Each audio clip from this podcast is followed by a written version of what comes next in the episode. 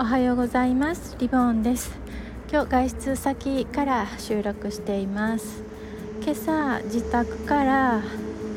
駅までの道を歩いてて気づいたことについてシェアをします。駅までの道、側道、えっと、道の道路脇に花壇がすごく綺麗にね整備されている、整えられているんです。で、これは年配の男性一人がねいつも綺麗に植え替え、季節ごとのお花をね綺麗に植えてくれておられるんです。で、これ私いつも綺麗なので何も感じずにこう歩いてたんですが、今朝ちょっと縦札を見ると、まあ、府の奨励賞受賞って書かれてました。あ、そんな風な賞を受賞されたことも全然知らなくって、まあ、まあ眺めてるだけだったなと思いながら、そしてこの、まあ、いつ頃からされてるかなってこう思い巡らしたんですね。そうするとあの娘とこのねあの花壇について話したことを思い出したんです。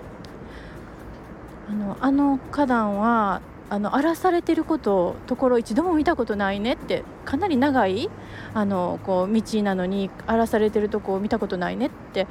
私娘に言った時、娘がいやそこはおじさんがやってるの知ってるからあの小さい子もあの見てるだけであの中に入らないよって、多分入る子いたらみんな注意すると思うっていうのを聞いたんですね。それを聞いたのが娘が中学か高校かその辺そのあたりだったと思うんです。ということはじゅうねん以上してくださってるんですね。で、私一度手伝わせてほしいっていうことを声かけさせてもらったことがあるんですが、もうそれもごねん以上前のことですって。で、結果的にそういう、ね、お手伝いさせてもらえずに今に至ってるんですけど、もし、まあ、縁起でもない話だけれども、そのおじさんがね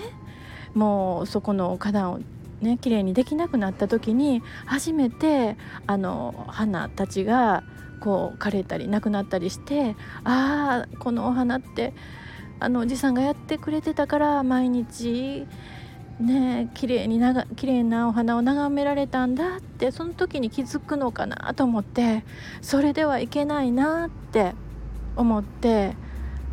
あの電話番号は交換してるので、私ちょっと一度もう一度手伝わせてもらえるように、うん、連絡してみようかなと思った今朝でした。最後まで聞いていただいてありがとうございました。ではまた。